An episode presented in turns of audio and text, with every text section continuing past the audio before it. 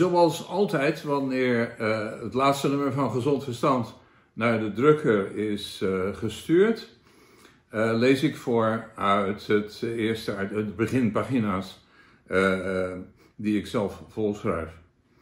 En dit keer heb ik het genoemd de wurggreep. De naties van Europa hebben zich in een kooi laten opsluiten. Een politieke kooi. Nu ook heel duidelijk een economische kooi. En vooral ook een geestelijke kooi, waardoor het basisfeit dat Europa er onnodig in opgesloten zit, niet tot het collectieve bewustzijn van de bevolkingen lijkt te kunnen doordringen.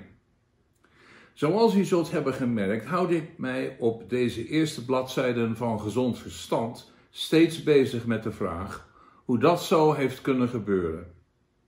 Herhaling van een en ander is daarbij onvermijdelijk.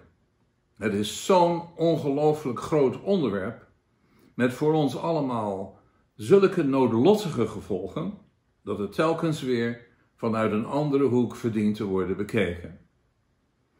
Enkele dagen geleden las ik opnieuw een verslag van het eigenlijke begin van de Oekraïense oorlog, de Kiev-staatsgreep van 2014.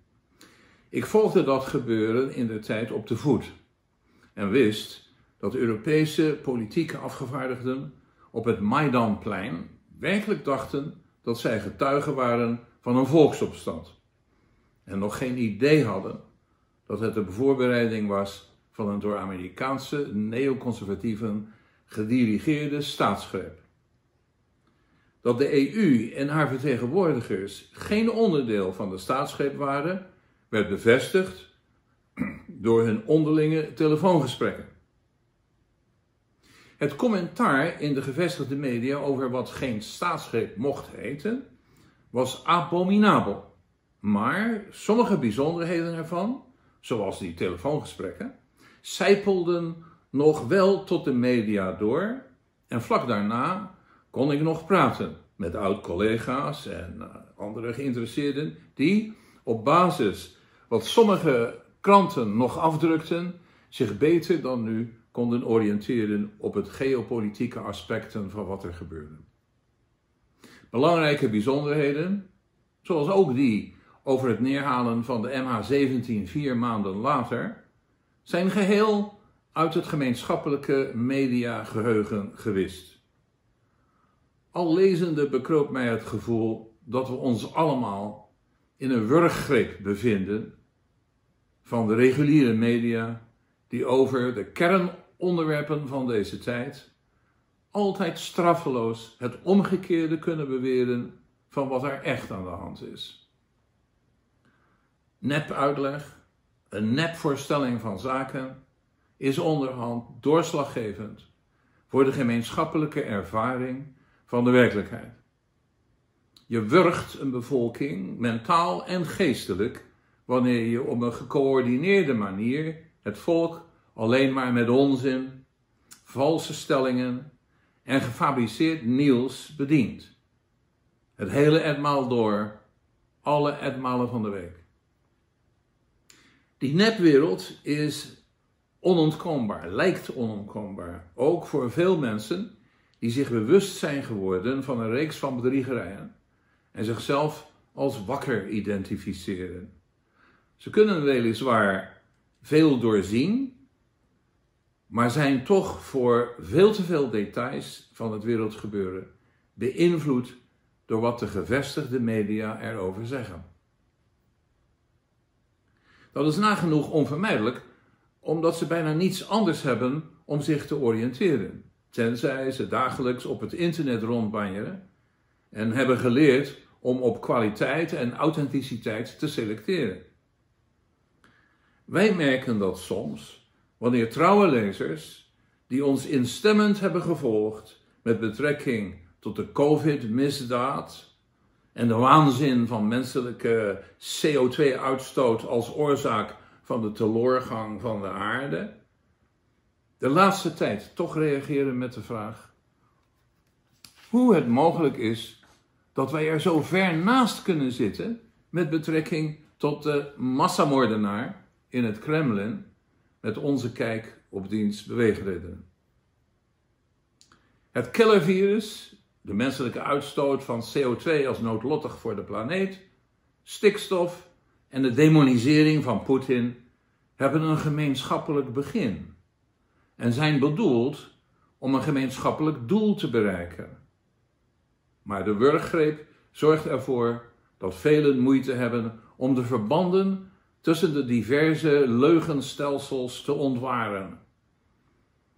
Het onmiddellijke doel van de wurggreep die de Europese bevolkingen ondergaan, is de instandhouding van een gefantaseerde werkelijkheid die hen nu heel dicht heeft gebracht bij het graven van het eigen graf en het plegen van maatschappelijke zelfmoord. Verschillende artikelen in dit nummer gaan daar verder op in. De wurggreep bemoeilijkt het vrij uitademen. En een conscientieuze journalist is zoiets al een tijd niet vergund. Wanneer een journalist de schade ziet die de wurggreep de samenleving toebrengt en een omroep sticht om landgenoten te laten delen in de echte werkelijkheid, dan past de overheid een extra individuele wurggreep toe, bedoeld om die omroep de nek om te draaien. Daarover kunt u verderop ook lezen. Het gebeurde via een functionaris die praat over feiten en meningen, ervan uitgaande dat de overheid over feiten waakt en iedereen die iets anders dan de overheid beweert, zwakker staat met alleen maar een mening. En die het publiek daaraan moet kunnen herinneren. Maar van die omhooggevallen functionaris wordt niet verwacht om verder het onderscheid tussen feiten en meningen na te denken. Want zij doet dienst als robot die onzichtbare opdrachtgevers gehoorzaamt. We weten al lang dat gehoorzaamheid de spil is waaromheen de voorgeschreven werkelijkheid draait. De Nederlandse boeren die te horen krijgen dat hetgeen waarvan zij leven en waaraan ze hun leven hebben gegeven slecht is voor de Nederlandse weilanden en dat het beter zou zijn om hen te onteigenen, zullen heel direct een wurgsensatie ondergaan.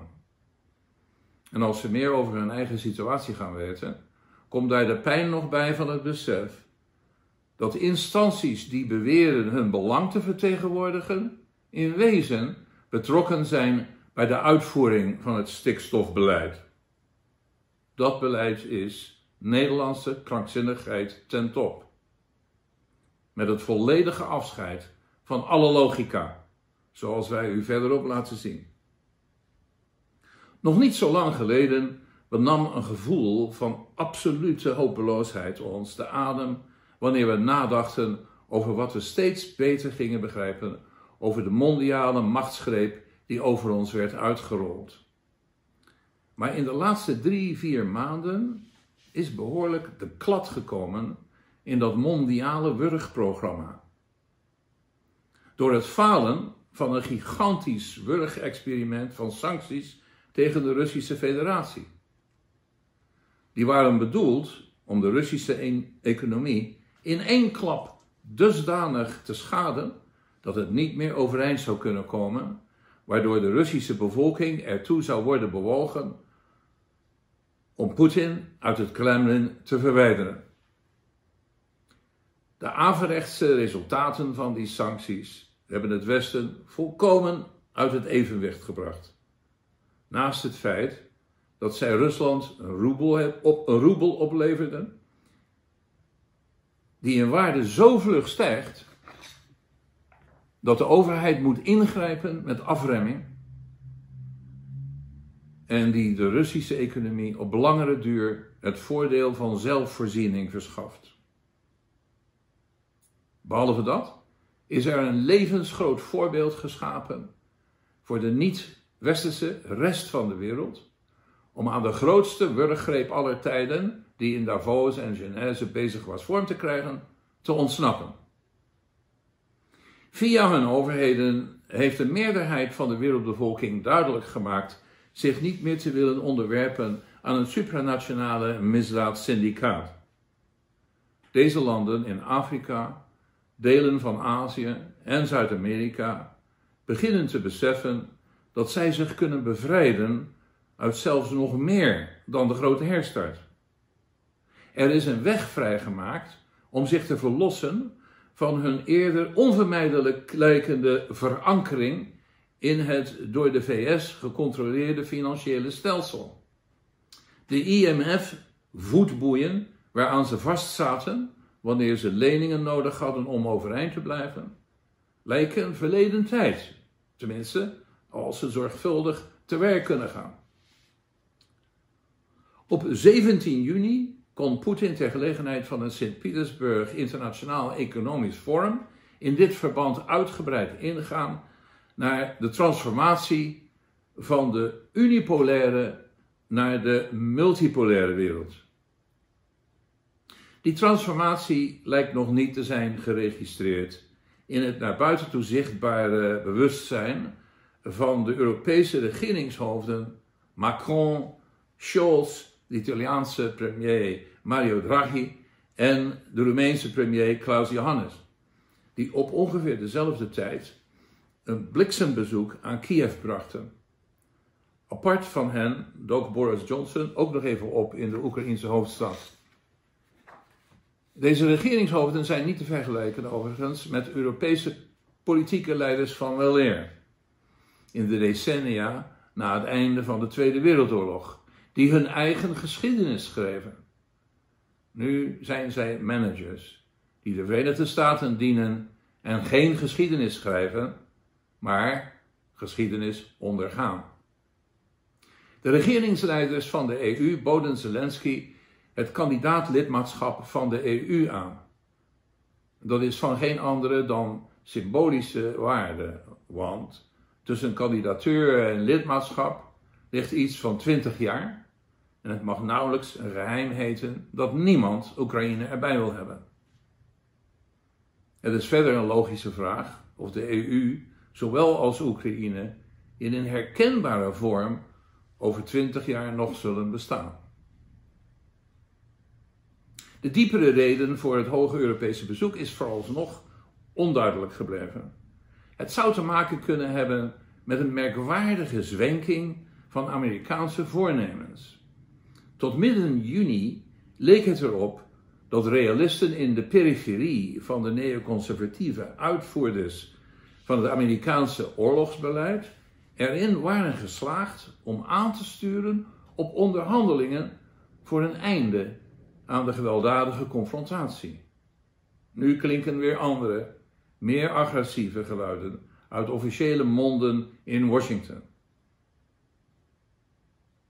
Er is een diepere reden waarom de regerende elite van Europa in paniek is geraakt, zoals de Turkse president Erdogan het omschrijft. U herinnert zich de nucleaire propagandabom aangaande Poetins interventie die het Westen in oorlogsstemming moest brengen. Westerse diplomaten reisden daarna de wereld over met geen ander doel dan om het isolement van Rusland te bewerkstelligen. Een economisch en politiek geïsoleerd Rusland leek een voorwaarde te zijn om het Westen te redden. We hebben in voorgaande nummers hier al veel uitleg over gepubliceerd en gaan in dit nummer ermee door. Hier nog even snel. Het Westen staat op het punt failliet te gaan. Met haar op opstapelende schulden rustende financieel stelsel. Een vaak toegepaste oplossing voor zo'n hachelijke situatie bestond uit het formeel verklaren van faillissement en kwijtschelden van schuld. Dat gebeurde vaak in de geschiedenis. Soevereine staten kunnen dat doen. Maar in het huidige geval zou de internationale superelite haar politieke macht en bezit kwijtraken. Deze superelite heeft de grote herstart bedacht. Deze meest kolossale wurggreep in de geschiedenis van de mens zou een tweede manier zijn, dachten ze, om uit een onhoudbare situatie te komen. Kern daarvan is afschaffing van soevereiniteit. Met de Europese Unie is dat vrijwel volledig gelukt. De volgende stap voor de grote herstarters is de inbeslagneming van al ons bezit en van het bezit van politieke en businessinstellingen dat nog niet in handen is van de elite. Alle activa die kunnen worden beschouwd als onderpand voor onze private en collectieve publieke schuld, zullen worden overgenomen. Vandaar de slacht in. U zult niets bezitten en gelukkig zijn. Controle van alle regeringen kan nu vrijwel zeker niet meer worden gerealiseerd. Ik heb het hier over alle regeringen van de wereld. Dat kan zeker niet meer worden gerealiseerd. In de plotseling ontstane multipolaire wereld, waarin de BRICS-landen, dat is uh, Brazilië, uh, China, India, Rusland, en de landen die recenter de mogelijkheid van bevrijding ontdekt hebben, middels deelname aan het alternatieve financiële stelsel opgezet door Rusland en China. Daardoor kan de meerderheid van de wereldbevolking zich afscheiden van het mondiale systeem waarbinnen het World Economic Forum en de VN-wurggreep kon plaatsvinden. Dan blijft over controle van westerse regering. Westerse regering alleen maar. Die voorwaarde, controle erover, is dicht bij vervulling gekomen. Omdat de meeste westerse regeringen op vele wijzen verstrengeld zijn in de tentakels van wat Klaus Schwab in Davos heeft georganiseerd. Alleen de Verenigde Staten is in een bijzondere positie terechtgekomen.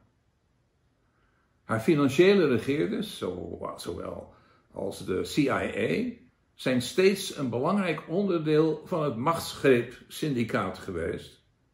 Maar meewerken aan de grote herstart zou, gezien de toegenomen spanning tussen de federale regering in Washington en een aantal dwarsliggende deelstaten, in een nieuwe burgeroorlog kunnen uitmonden. Daarentegen kan Washington de totstandkoming van de multipolaire wereld interpreteren als een existentieel gevaar. Dat Washington tenslotte bij de pakken gaat neerzitten, is moeilijk voorstelbaar. In de berekeningen van sommigen die daar in de macht delen, in Washington in de macht delen, is de uitbreiding van de Oekraïense oorlog tot een directe open confrontatie met Rusland nog een overgebleven reddingskans. Er zijn ontwikkelingen die in die richting zouden wijzen. Maar op het moment van dit schrijven zijn deze te vaag om u van betrouwbare informatie te voorzien. Er komt steeds weer meer nieuws naar boven. Wat zou kunnen duiden op toch een grotere oorlog met al de gevaren, de nucleaire gevaren van die. Bijvoorbeeld uh, Litouwen heeft iets geks gedaan door het treinverkeer tussen Rusland en Kaliningrad, dat ook een stukje van Rusland is, te blokkeren. Dat, is een, dat zou ook opgevat kunnen worden als een oorlogsstaat. Bijvoorbeeld, ik hoorde vanochtend na dat dit naar de drukker ging, dat een, uh, een olieplatform bij de Krim, dus uh, bij de Krim behorend, was aangevallen door Oekraïense raketten. Nou, waar zou dat nou voor dienen? En zo zijn er andere dingen die erop zouden kunnen duiden. Ook de merkwaardige sprongen die op dit moment Boris Johnson maakt. Nadat hij al nou ja, een een uh, wantrouwen votum heeft moeten doormaken, waardoor hij straks wel moet verdwijnen van het toneel. Maar dat hij weer opnieuw uh, onaange, onaangekondigd opdook in, in Kiev. U kunt erover leden in de onderbelichte wereld. En gezegd heeft om, nou ja, als het ware, tot, tot het einde toe, tot ze gewonnen hebben van Rusland, te blijven doorvechten. En de, uh, beloofd heeft om de Oekraïnse soldaten in heel intensieve uh, slagveldtraining te gaan voorzien in andere landen. En de nieuwe baas van het Britse leger gezegd heeft dat tegen zijn manschappen dat misschien moeten ze zich voorbereiden op een landoorlog tegen Rusland. Nou, het is met geen pen te beschrijven wat voor een onzin dit is. Napoleon is er niet in geslaagd om daarmee iets te bereiken en Hitler ook niet, maar die nieuwe uh, generaal in, uh, die Britse generaal, die denkt dat daar mogelijk een. Uh, Oké, er gebeurt heel veel. En waarschijnlijk in de komende dagen, de komende week misschien, zal een en ander duidelijker worden. En dan is er een kans dat we opnieuw eventjes een tussendoor een video opnemen. Om u uh, te, ja, te zien waar dit allemaal over gaat. Maar wat er aan de hand is in de wereld, is zo heel erg veel dramatischer dan de meeste mensen beseffen. Ik merk dat dagelijks. Ik merk dat steeds weer opnieuw, ook als ik andere mensen hoor praten over wat we meemaken. Uh, het idee dat, dat er vertrouwen uh, weg is geëpt onder de bevolking van wat de overheid doet, dat, ja, dat is waar, dat is duidelijk, er is geen vertrouwen. Maar het idee dat we in een situatie zijn teruggekomen waarin onze overheid meewerkt om echt de allergrootste misdaad in de geschiedenis van de mensheid te volvoeren. Dat, ja, het is verschrikkelijk moeilijk voor mensen om dat te geloven, om daar hun verbeeldingsvermogen uh, op aan te passen. Uh, ik heb dat vaak genoeg gezegd en ik merk het steeds opnieuw weer, hoe moeilijk dat is. Wij gaan ermee door met gezond verstand, want het is wel belangrijk om te laten zien. Uh, ik krijg uit reacties soms te merken van, nou, je dacht dat het allemaal zo slecht ging en dan moet je horen, nou zeg je dat het allemaal beter ging. Nee, het gaat niet beter. Ja, wel, wel in de zin dat er nu een multipolaire wereld tot stand komt, waardoor alles verandert, maar zeker niet voor Europa. Europa zit in een kooi. En de omslag van dit nummer 44 van gezond verstand zie je dat ook. Een Europeanen die in een kooi zijn opgesloten. Ze kunnen eruit, maar ze beseffen niet dat zoiets kan. Ik dank u voor uw aandacht verder. En ik wil opnieuw weer eventjes uh, herhalen een oproep uh, die ik al vaak eerder heb ge gedaan. Voor schrijvers en onderzoekers. Want wij zijn een blad wat gemaakt wordt door vrijwilligers. En we hebben altijd opnieuw onderzoekers en schrijvers nodig. Er moet heel veel worden onderzocht. En er moet natuurlijk veel worden geschreven. En bijna elk nummer van Gezond Verstand staat iemand erin die nooit eerder in Gezond Verstand heeft gepubliceerd. Dat is zo iemand die zich heeft aangemeld, ik wil het ook proberen. Dat is niet altijd makkelijk. Dat merken men wel, wel heel gauw, maar het is mogelijk. En ik help erbij. Ik help er soms zoveel bij dat het me dagen kost. Maar we willen dat heel graag doen, ook om veel meer mensen uh, ja, te, erin op te nemen en veel meer mensen besef, bij veel meer mensen het besef te, te, laten doordringen dat zij ook iets eraan kunnen doen. Alleen al door het analyseren van de situatie zoals die, er, zoals die ervoor staat. Dus nogmaals, als u denkt te kunnen meewerken op de een of andere manier, stuur dan een mailtje. Vooral met vermelding van uw telefoonnummer naar Gezond redactie, gezondverstand.eu. Nogmaals, redactie, apenstaart, gezondverstand.eu. Met telefoonnummer. Ik wil er wel bij zeggen dat u dat graag zou als u dat graag zou willen doen, maar geen tijd hebt vanwege andere verplichtingen, dan moeten we er niet aan beginnen. Het is, er gaat echt wat tijd in zitten. Ik hoop toch opnieuw weer wat mails te krijgen. En nogmaals, ik dank u voor uw aandacht.